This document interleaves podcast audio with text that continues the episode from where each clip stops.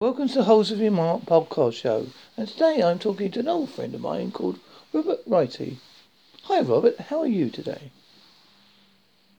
Hi, Mark. Fantastic. And hello, everyone, to all my paranormal brothers and sisters here in the United States and in the Netherlands and in France and, of course, Great Britain, Australia, Germany, all over the place. Good evening or good late afternoon from Peoria at this very moment, uh, we are going to be having a severe um, snowstorm in several hours, and we will be getting lots and lots of snow. Last weekend, we received 14 inches of snow mm. here in Peoria, and um, about 7 o'clock tonight, uh, the snow is going to begin, and it's not going to let up until tomorrow night, about 11 o'clock Saturday night, and we're going to get lots and lots of snow this time the winds are going to be very, very fierce. It's going to be blizzard conditions. Um, a lot of things will be closed tomorrow because the roads will be so treacherous uh, for everyone to get out. But at this very moment, as they say, it is the calm before the storm. Now, last time you told me about you um, have done some exorcisms in your time as you're um, practicing the faith that you're in. Can you tell me a little bit about that?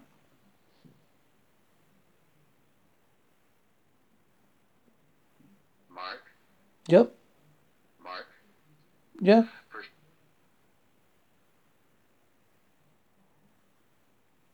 the pending storm. Hello? Yep, I can still hear you. Okay, because all the ones you cut out and I cannot hear you. It could be the storm your end. But I can hear you clearly. Just carry on talking. Okay. Yes, um, I am a psychic medium, and my first experience is when I was four years old, and it's just gotten stronger and stronger over the years. I am 64 years old last November, I also have a master's degree in forensic psychology as well as in clinical social work from the University of Florida. And for many years, I was a criminal profiler. And having the experience in psychology and um, and the knowledge, it works very, very well being a psychic medium. Very, very well. Tonight, what I'm going to be speaking about is the exorcism of Kevin. I will explain to you how I met Kevin and what proceeded after that. This happened a year and a half ago, Mark. During the night, I received a call. I looked at the number, had no idea who this person was.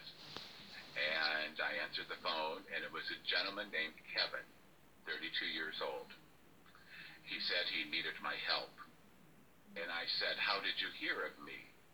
And he said that he was, excuse me, that he was in St. Louis, Missouri, and he was talking with some uh, people that he met about paranormal things, and somebody gave him my telephone number that they received while I was doing another podcast and radio interview. Kevin called me and he said, I don't know who you are, but I need your help. And being a psychic medium, having two angels that assist me, that are with me 24 7, I began to feel very uneasy. The left side of me started to tingle, and that is my body reacting to the evil one. And Kevin started to tell me what was going on with him that he wasn't feeling good emotionally and spiritually, that he had been experiencing so many things inside of his home. Now, Kevin lives three and a half hours from Peoria at a little town called Colchester. It's out in the country, as we say here in the state. And Kevin started to cry. And I said, Kevin, what is wrong? Tell me what's going on. I had a good sense what was going on, but I wanted him to tell me what was going on with him. And he said, Robert, I can't explain it. He said, my dog isn't acting right, and I just don't feel good. I've been experiencing seeing different things and hearing voices. And being a psychologist, the first thing that I also thought was maybe he was having some emotional breakdown, a mental disorder, okay? Yet the, the, the left side of me began to tingle, and so that I knew it wasn't that he was having a psychological meltdown. It was just the fact that the evil one was oppressing him to the point of possibly possession. As Kevin and I began to talk, Kevin, like I said, began to cry, but then also he began to cackle. Most horrifying laugh, demonic laugh, very, very deep, very, very guttural. And all at once, I heard this thing, the demon that was inside of him, come out and say, Robert, you have no power over me. And if you don't leave Kevin alone, I know where you live, and I will come to visit you, and you will know the real power in which I have. Immediately, I began to say the prayer to St. Michael the Archangel to protect Kevin as well as protecting myself. And the demon inside of him began to laugh even more. And I just remember so distinctly that the, that the demon inside of him again says, Robert, you have no power over me. Your God is nothing. Again, I started to say the prayer to St. Michael the Archangel. After I said the prayer, I started to say Kevin's name so I could bring him back. I did not want to lose contact with Kevin. Okay? I wanted Kevin to know that I was there or there for him. Okay? So I kept saying, Kevin, Kevin, this is Robert. I am here to help you. And then Kevin started to talk to me, and it was in Kevin's voice. Kevin again began to cry. And all at once I heard in the background um, things being, uh, things breaking. And I asked Kevin, I said, Kevin, what's going on? Hmm. And he said, right now there are things that are flying off the shelf. There are things moving on my table, and I don't know what's going on. I said, Kevin, just take some deep breaths and ask, and ask your guardian angel, and ask St. Michael the Archangel to assist you, to help you, to protect you. And so Kevin began to say, St. Michael, help me. I must tell everyone that every call that I received, I begin, I begin a journal with them. I begin, I write down everything that has transpired the telephone number, their name, the time of the call, what was going on, my my perspective of what was going on also, and also the time when the uh, also the time when the when our conversation ended. Kevin then became silent. Didn't say anything. And all, all at once, Kevin began to scream, Robert, Robert, I see blood everywhere. I said, Kevin, I said, what? I said, what you are seeing isn't reality. The blood isn't there.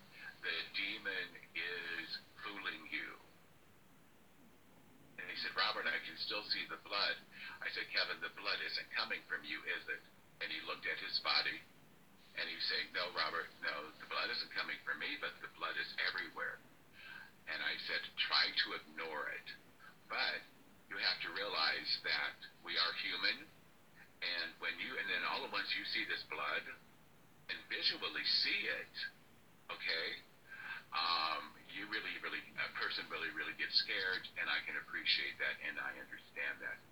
Again, I asked Kevin to ignore it completely. Said, Robert, how can I ignore it when, when there's blood all over? And I said, and then I began to say, say the prayer to St. Michael the Archangel. Kevin then relaxed, and then the blood was gone. And again, Kevin said, I don't know what's going on, what happened, what, help me. And so I asked Kevin again to take some deep breaths and to relax. I said, Kevin, I realize that you're fearful. I know that you're scared. You're by yourself in that um, by yourself in your home. You have your dog with you. Your dog is acting strangely. And I said, just relax. I'm here to help you. I'm here on the spiritual journey to help you. And he goes, Robert, I've never really, never really been a spiritual person, but I need help. And I said, Kevin, I said, I believe that God puts us where we need to be at any given time. And I said, it was all God's providence that brought us together for me to assist you. And then all at once, Mark, all at once, the most horrifying voice came out of Kevin. And again, I said the prayer to St. Michael the Archangel to protect Kevin as well as protecting myself. And again, the demon said, Robert, you have no power over me. Your God does not have any power over me. I own Kevin's soul. Again, I said the prayer to St. Michael the Archangel. I kept saying Kevin's name and kept saying Kevin's name. Kevin then did answer me. It wasn't the demon's voice, but it was Kevin's voice. And being a psychic medium, I knew that it was Kevin. Okay? I said, Kevin, at this very moment that you are being oppressed by a demon.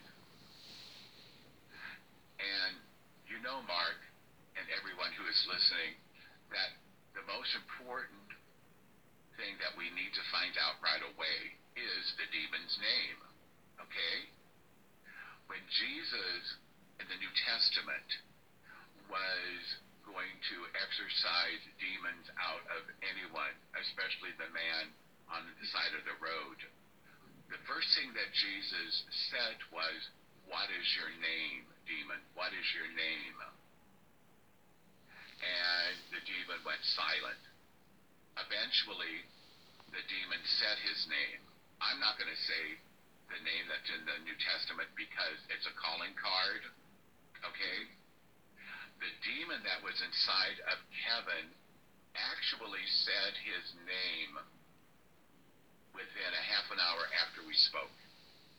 Now, I can mention, Mark, I can mention the demon's name, but again, it's a calling card and I don't know if you want me to say it or not. It's one of the nastiest, mean, cruel, um, dangerous demons um, that that that plagues the earth. Do you want me to say the demon's name?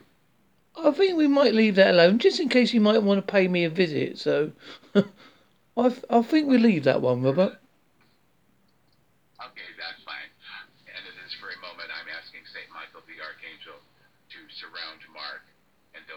listening. And I ask St. Michael the Archangel to surround me, to guide us and to protect us. And I also ask St. Michael the Archangel to continue to be with Kevin, to guide him and protect him. The demon said his name right away, which, which surprised me. Really, really surprised me. But what this demon said next, Mark, the demon said in this real guttural voice, and it was like booming. It was like echoing. And he said, Robert, I know who you are. I know of your past.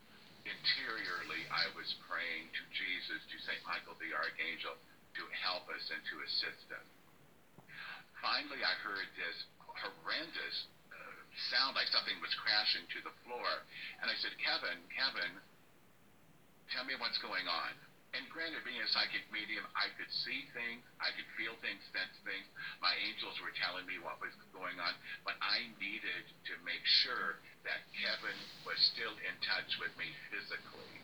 Very, very important, okay? Kevin, the phone went dead. The phone died. My battery was drained within half an hour, 45 minutes. I plugged my phone charger in. I tried to contact Kevin again. Kevin, and I could not, I could not. The phone died. The evil one was messing with the phone, and we know that evil spirits will do that. They will mess with the phone. That's where they get some of their energy from. Okay? Finally, Kevin called me back and asked me what was going on. Now, Kevin remembers some of what we had talked about and other things, he doesn't have a clue. Even to this day, Mark, he doesn't. Okay? I and he he again, Kevin asked me to help him. I said, Kevin, you live four hours away. It was like the middle of the night. And I said that I will come to see you at nine o'clock, ten o'clock the next day. Okay? and I told Kevin that I would bring a Monsignor, a Catholic priest, here from the Diocese of Peoria that is entombed in the paranormal. Okay? Every diocese, as far as I know here in Illinois at least, that every diocese has a senior priest, a Monsignor that knows of, of the paranormal.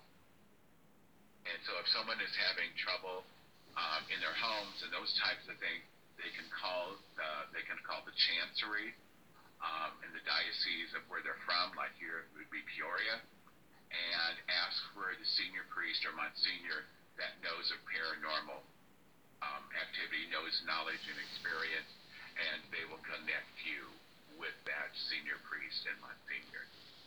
The Monsignor who I know here in Peoria, I have worked with him before.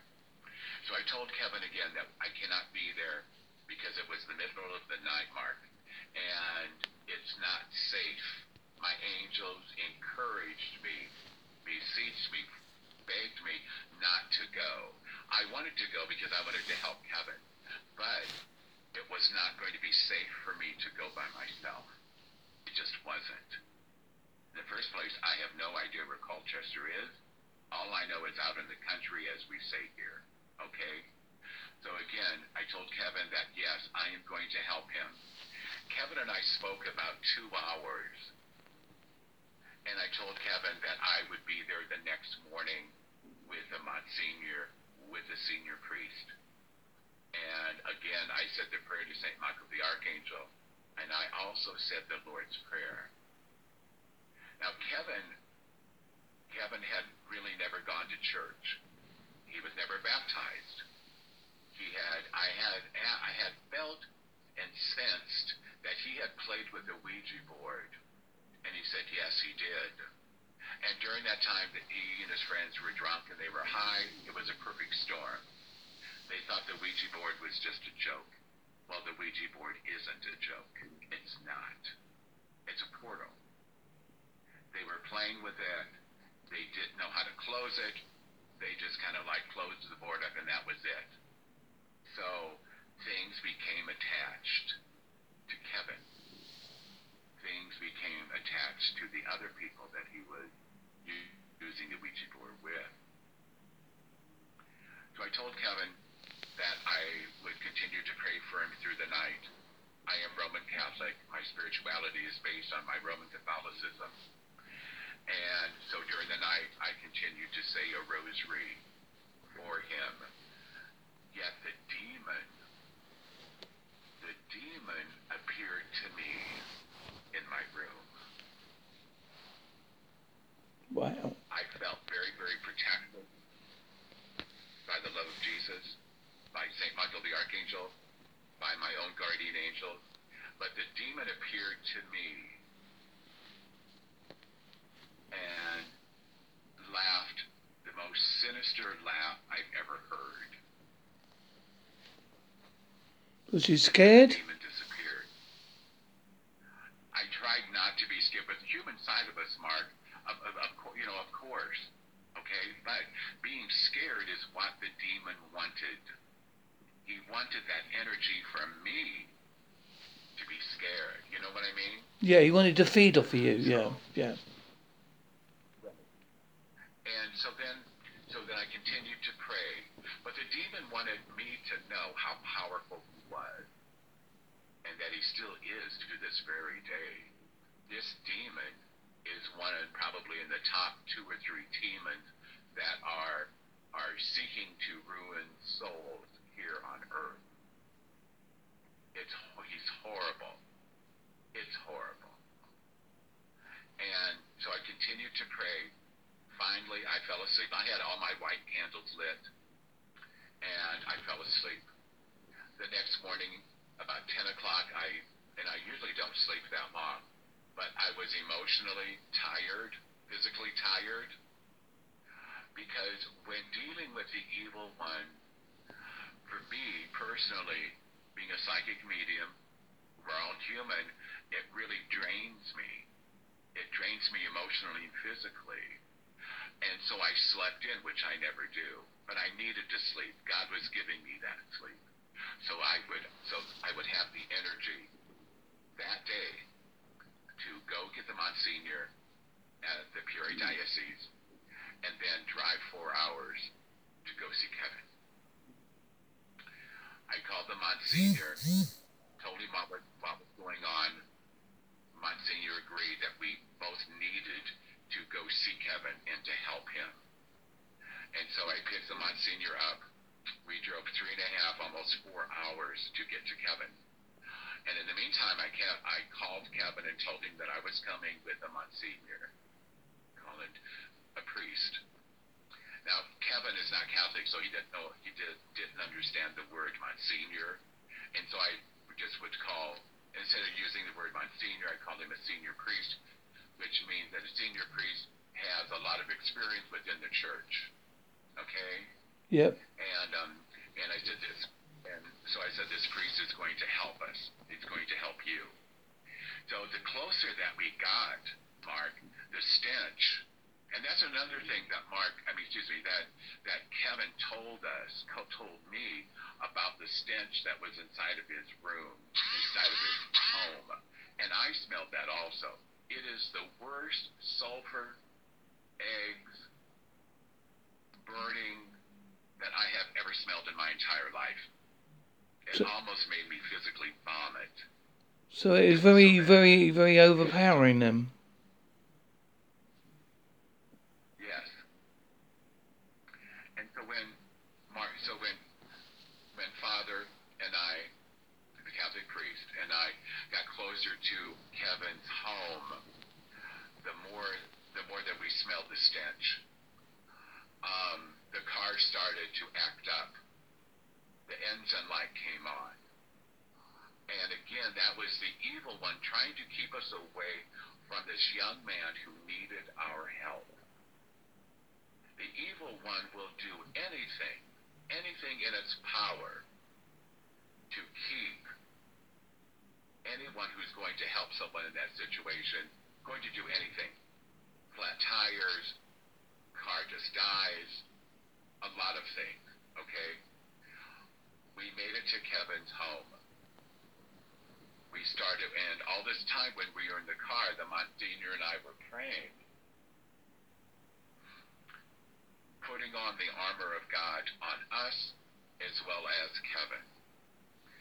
We got to Kevin's door, and knocked on the door. Kevin came through the door and gave me a hug immediately.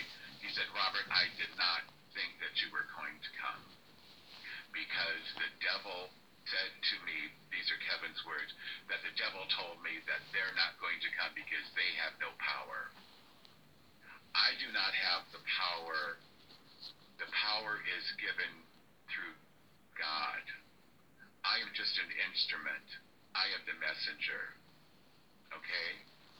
All the power of any exorcism comes through God, comes by the grace of God. Okay? So Kevin gave me a hug and gave um, gave Father a hug, um, and then we sat down. And immediately, Kevin, uh, excuse me, immediately, Mark and our paranormal brothers and sisters, when we began to talk to Kevin, Kevin's throat physically became became enlarged. We saw that for ourselves. We saw his body change. We saw his affect, which is his facial expression, change. Prior to that, prior to that, when I looked into Kevin's eyes, I saw there was life behind those eyes. Immediately, when we began to talk, like I said, his body started to change. And when I looked at his eyes, they were the darkest, the most dead, nothing there at all. Nothing. What I saw in his eyes was pure evil. The priest, father, had plain tap water as well as holy water. The priest used tap water, spraying it, sprinkling it on Kevin, and nothing. Nothing happened. Nothing. Father got the bottle of holy water and sprinkled it on Kevin, and he began to scream like it was burning him. He was yelling at to stop, stop, don't do this, stop. And the cackle that came from Kevin's voice, from his voice from his body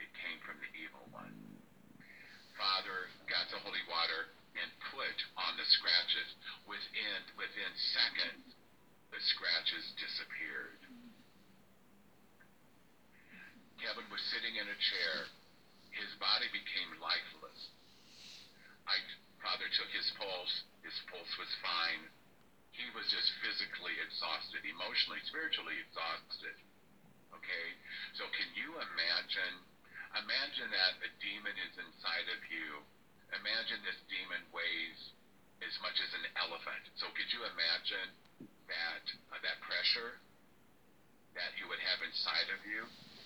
Yes, I can imagine that. Yes. Demons, demons just don't attack one physically and emotionally, but also psychologically, emotionally, okay? And in Kevin's dreams, he was telling us prior for him to, from him calling me, that he would have the most bizarre, strange, weird dream that he's never had before in his entire life.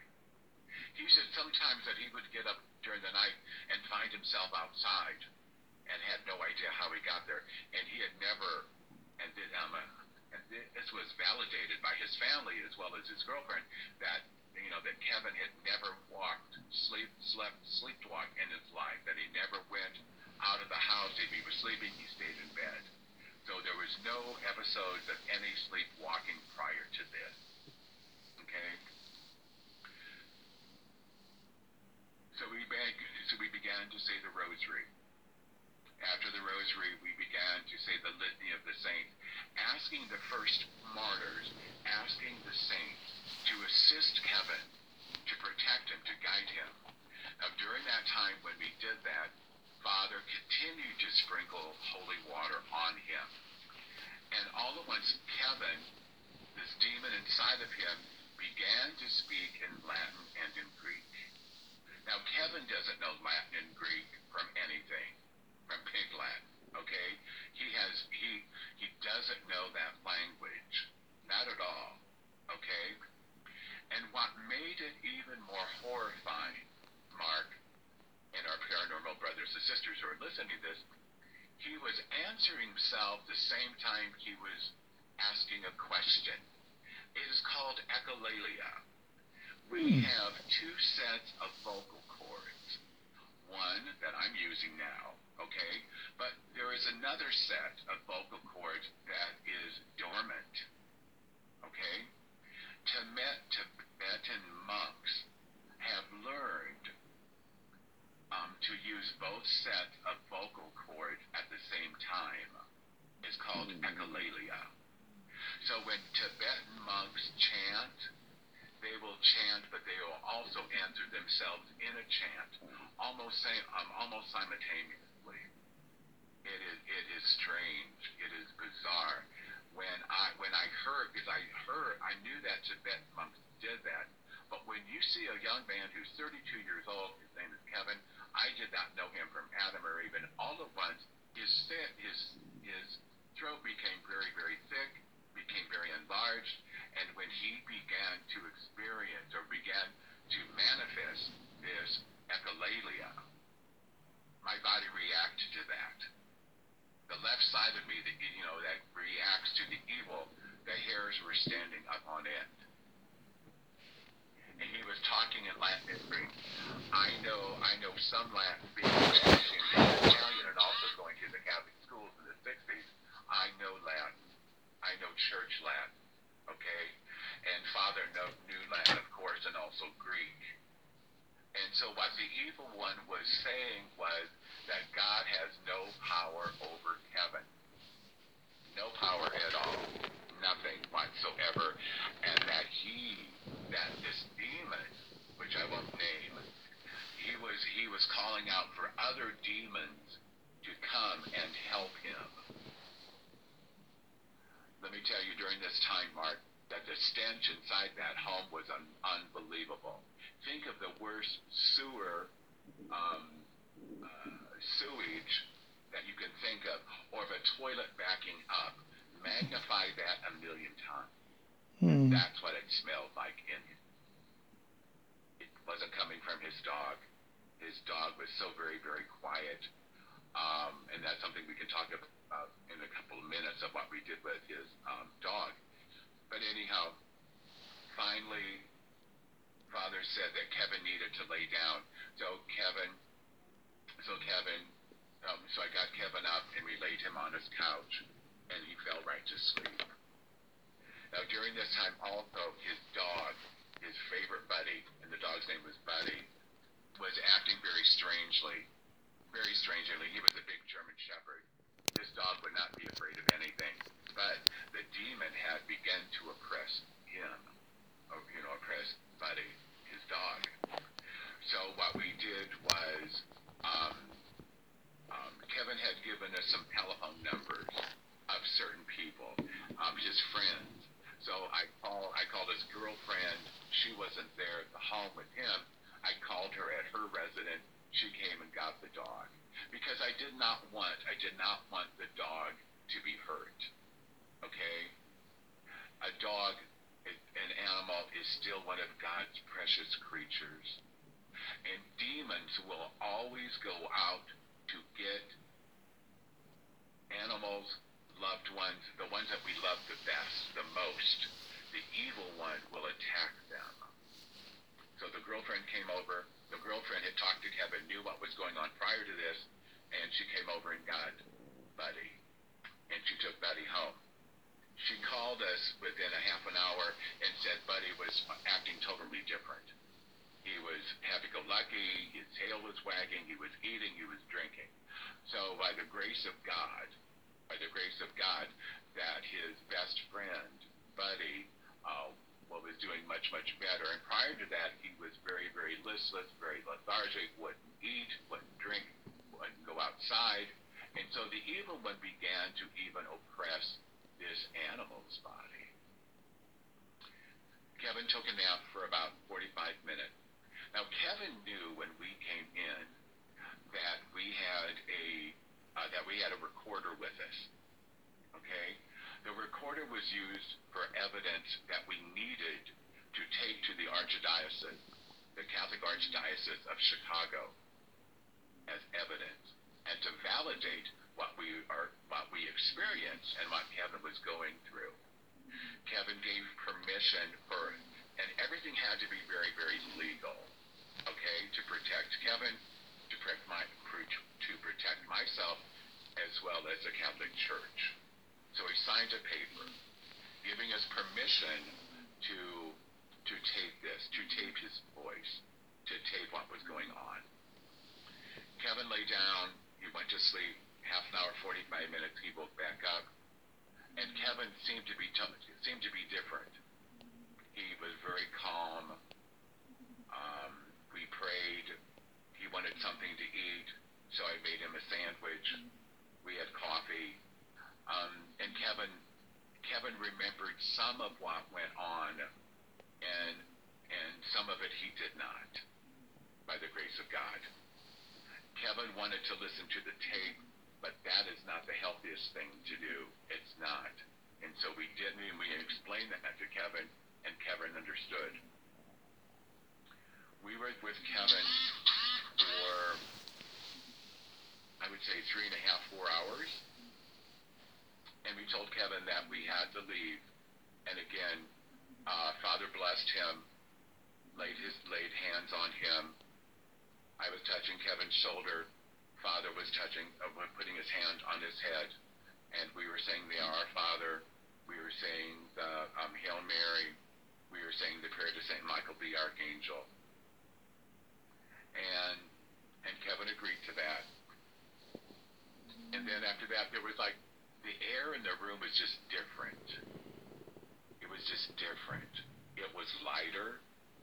The stench was gone, but we almost we always have to be leery of that also because we go by time and by the clock in this dimension. In their dimension, in the dimension of the evil one. There is no time.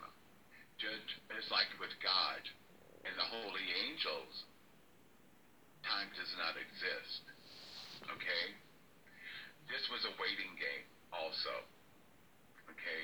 The demon, what what I found out later, which is very true, the demon wanted to see how long and to see if we would come back and help Kevin or it was just a, or was this just a band-aid and that was it? Okay? So we left Kevin. I said, Kevin, my phone is on 24-7 like it is, and if you need assistance, you know where I'm at. Call me immediately. So Father and I drove back to Peoria. We talked a lot about what went on, our feelings, and again, Father wrote a journal, and I of course, had kept my journal also of how I felt and what went on, the times and such like that.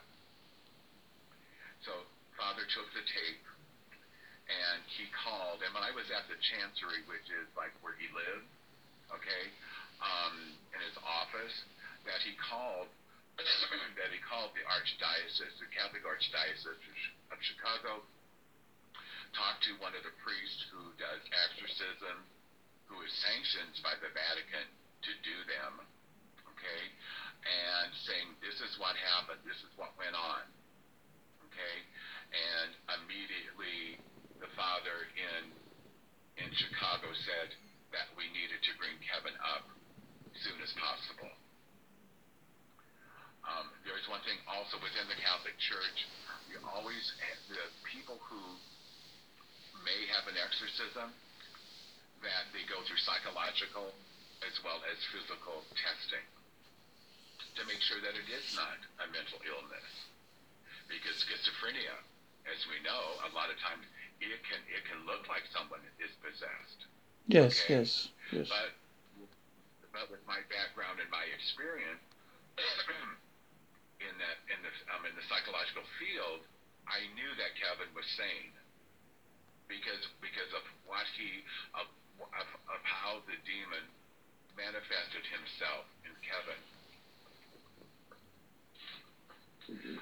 called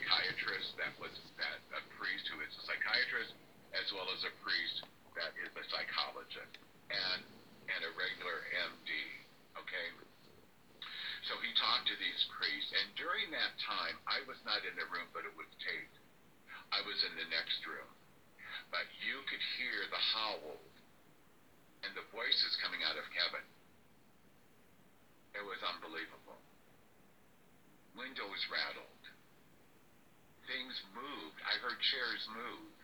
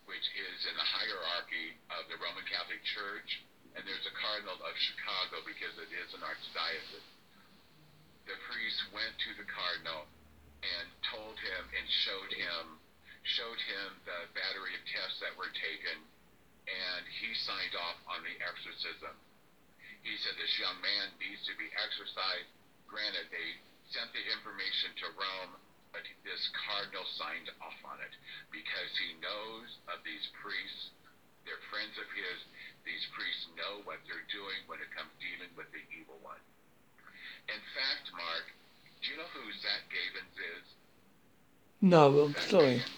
No. Okay, Zak Bagans is from Ghost Adventures. Yeah, I've heard that of that show. Yeah. Okay. Anyhow, uh, there was a there was um, a demon house, as he called it, in Gary, Indiana, which is a suburb of Chicago. I mean, they're very very close, but one of them is in the state of Indiana. Gary is, and Chicago, of course, is in Illinois. Well, Father, I can I can say one of the priest names who did the exorcism. His name is Father Michael. Father Michael is the same priest, the same exorcist who did the exorcism on that on the children within this demon house. Okay? Yeah. Father Michael has been involved in many, many, many exorcisms. Okay? So, what we did next was that Kevin needed to rest. So for 24 hours, someone was with Kevin and his girlfriend at all times. They stayed in a monastery that I can't say where the monastery is located. I cannot say the name of it because of confidentiality. Okay? Um, but I can say that the medical center that Kevin was at was Loyola Medical Center in Maywood, Illinois. Okay?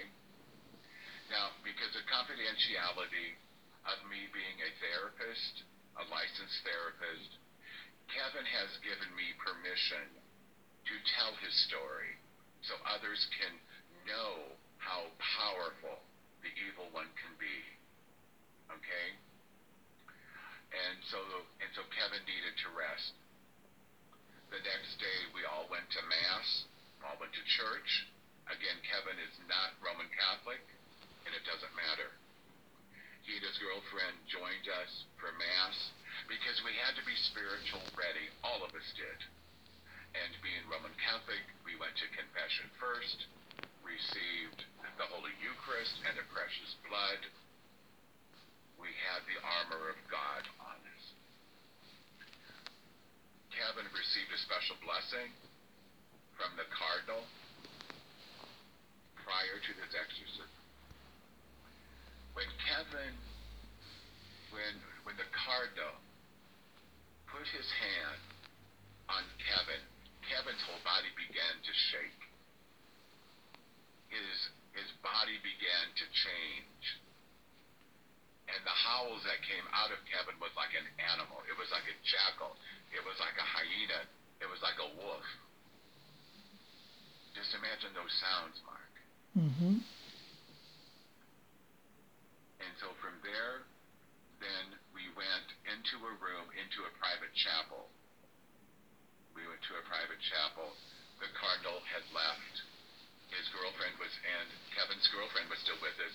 I am not, because of confidentiality, I am not allowed to say her name. Okay?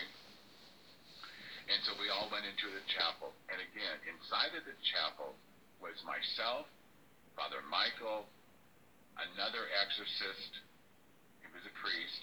There was a priest that is a psychiatrist, another priest who is a psychologist, and another priest who is in who is um, who is an MD, a doctor. Okay. During that time, these papers were written up, giving given the church permission to perform this exorcism. Kevin had to agree legally as well as emotionally and spiritually and physically agree to this exorcism. He had to. If he did not agree to this exorcism, then we could have never done it. And at any point, Father Michael was talking to Kevin and said, at any point that you want us to quit this exorcism because you want the devil to live inside of you, that is your business. And we will stop immediately. And Kevin began to cry, I want this thing out of me. Help me.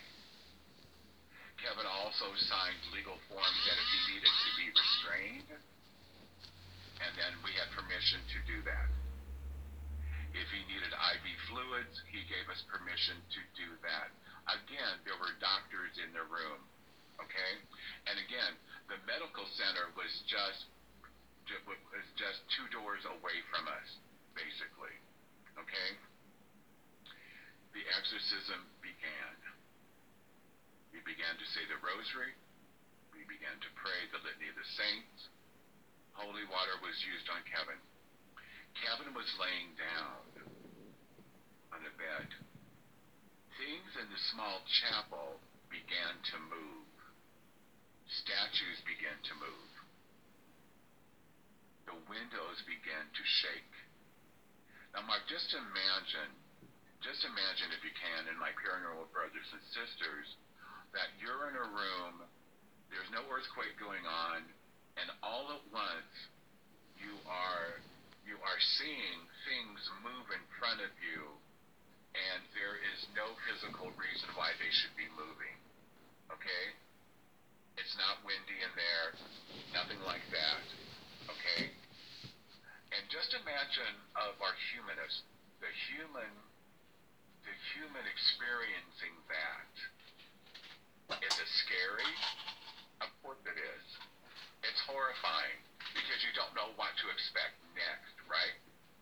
But as we know, that the more that we give into our emotion gives the evil one even more energy and more power. At one point during the exorcism, Kevin became very agitated, became became very aggressive, so they had to restrain him with soft ties. His arms were were tied with soft ties were tied to the bed as well as his legs to protect himself and to protect us. His girlfriend was right in the room also. Kevin at times sleep, but it was a different type of sleep. It was very, it was very, it was very, um, it was very irritable sleep. And during that time, Kevin would scream out of what the evil one was telling him in his head to do. And let me tell you, Mark, and to our brothers and sisters who are listening to this, when the evil one is in the body of someone who is calling out for help, and when the evil one manifests itself through the eyes of Kevin, it is the most horrifying because when you look into these dark eyes, that's all you see is dead. Dead. That's all. Dark and dead. You also see evil. You, you sense the evil, Mark. In this small chapel, Kevin is restrained in this bed. Things are moving around. The stench was incredible. You could, the tension in that room was unbelievable You could feel it. You could almost taste it. Your body is reacting to that because of the sheer evil that is there. This exorcism lasted over 36 hours. Wow. It was on and off. They took breaks. Kevin needed to take a break also. Okay? There is so much that a body, a human body, can go through okay? Again, Kevin was given IVs because he did vomit a lot. He also, um, a lot of bodily fluids, okay? He wet himself. He defecated himself. He was cleaned up, okay? Kevin at one point said he was thirsty. They gave him some, they gave him some nourishment. It was Ensure, like, you know, Ensure um, it has a lot of protein in it, has a lot of calcium and vitamins and such like that. Okay. Um, and so during certain times that um, uh, that Kevin would ask that he was hungry, or told us that he was hungry, that he was giving nourishment. Um, and Kevin remembers some of this, Mark, and some of it he doesn't, thank God. Now, during the exorcism, this exorcism was videotaped because, and, and, and Kevin agreed to that. All this was very legal. Kevin agreed to have it videotaped. This videotape now is being used to teach young seminarians all over the world about exorcism. Just not this tape, but there are a lot of other tapes. Okay? I have seen the tape once. Kevin has never wanted to see the tape. And I encouraged him never to see it. Never. Because again, he remembers some parts of it and some parts he doesn't. During the height of the exorcism, continued prayers, continued singing of songs, religious songs, asking God, imploring God for his assistance. There was a bright light, most incredible bright light. This light was not from the evil one. This light was from God. It wasn't coming from the windows, Mark. Not at all. It was it was inside it was inside this little chapel. And again, this light was not caused by sunlight. It was caused by the grace and love of God. This light moved over Kevin. And Kevin's body began to shake and quiver, and he started to scream. He started to howl. He started to cackle. He used the most profane language that I'm not going to use. But just imagine, okay? Just imagine the worst words in the world. And that's what Kevin was saying. Well, that's that's what the demon was saying Like he would say like screw God, but not use that word, and those types of things, okay? But this light lasted, this beautiful, warm, glowing light lasted for about an hour, and it covered Kevin, and right before it left, it covered us. And let me tell you, Mark and my paranormal brothers and sisters, that this light re-energized all of us. It was the Spirit of God enter in, entering into us to revitalize, to revitalize ourselves. Kevin does not remember that at all. And again, there is a tape that, I mean, this tape is like 40, 40 plus hours. Okay? This tape was running even when the exorcism was not actually taking place during the break times and such, that there was also there was always a camera running. There were several cameras cameras running because at some because at times that the evil one would drain the battery of one of the of one of the cameras. So there was extra cameras there to keep rolling. Okay. There were other things that happened inside of that room, Barb, that were not pretty. That were not, and, and I could go into the gore and a lot of people want to hear about the gore. And there was when blood appears on somebody's body for no physical reason, and the bore, and the blood is just pouring out of Kevin. Kevin had, did not make a mark on his arm. We did not touch uh, Kevin at all, but the evil one was pouring his blood, pouring Kevin's blood out of him. So he would become physically and more physically and physically tired and drained. But again, this blood evaporated, evaporated in front of our eyes. And again, that was the evil one trying to scare the crap out of it. Okay? But this exorcism lasted 36, 37 hours on and off. When the last prayer was said, and Kevin's body began to shake and began he began to vomit. He began to defecate on himself. He began to wet himself. And the screams, Kevin was screaming. It's uh, you know, Mark, it's almost like I was there now. I am reliving every hour, every minute, every second I was with Kevin. I remember Kevin screaming, Jesus help me, Jesus help me. And then in the same voice, all at once it would say, screw Jesus. But Kevin wanted to be saved. Kevin wanted this demon out of him that came to him by playing with a Ouija board. That's where this demon came from, and this demon had been with him for at least 15 years. But the demon was very dormant at that time, was very quiet, did some things now and then, but it did not raise any suspicion inside of Kevin. Kevin wanted this exorcism. He wanted to get the evil one out of him. But again, at any given time, that if Kevin would have said, I want this stopped. I'm finished with it. I can't do it anymore. And then legally we had we we would have had to stop. Because if we did because if we didn't stop and he was still re- restrained, then there would be ramifications from that. Okay? Yeah, I understand, yeah. Okay? And again, Mark, there were so many more things that happened into that room. You know, when rosaries break, and all once the evil started to attack me, I started to attack his girlfriend. His girlfriend was asked to leave after a period of time. And so she left, and she went with a group of Catholic nuns into another room.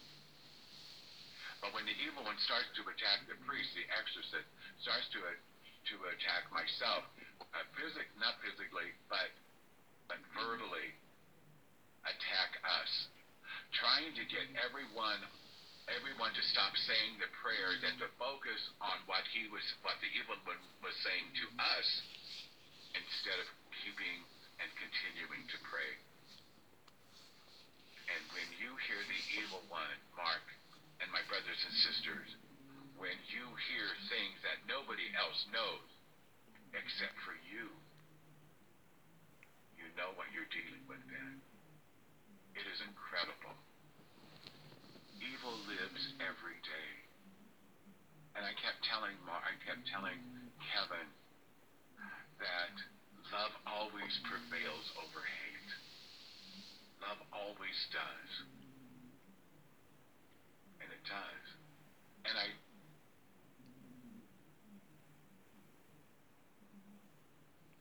Hello? Mark, Yep, I'm still there. okay. And I kept telling I kept telling um, Kevin that miracles happen every day in our lives and that we have to put down the telephone and put down the computer and look look at all the miracles around him. Kevin is a changed person to this changed person this very day.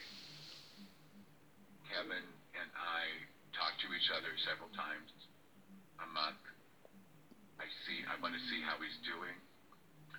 Kevin Kevin isn't Catholic and that's fine, but he goes to a good Bible church. Okay?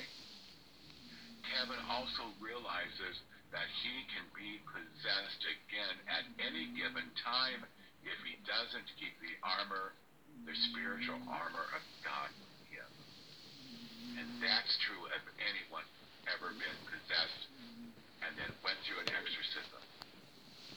You have to be vigilant. Always be vigilant.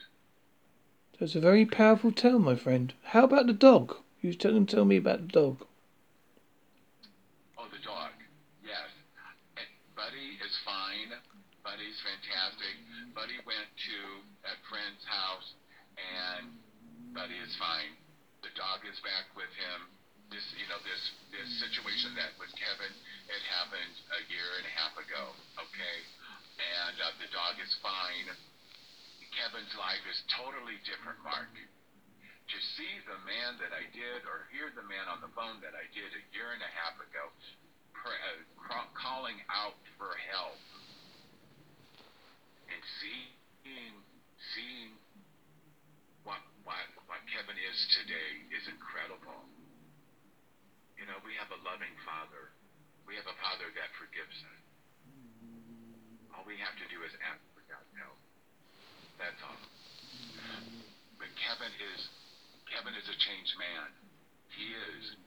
No more drugs, no more booze. Goes to work every day he and his girlfriend are going to get married very, very soon. And praise God for that. But Kevin has changed his life around completely.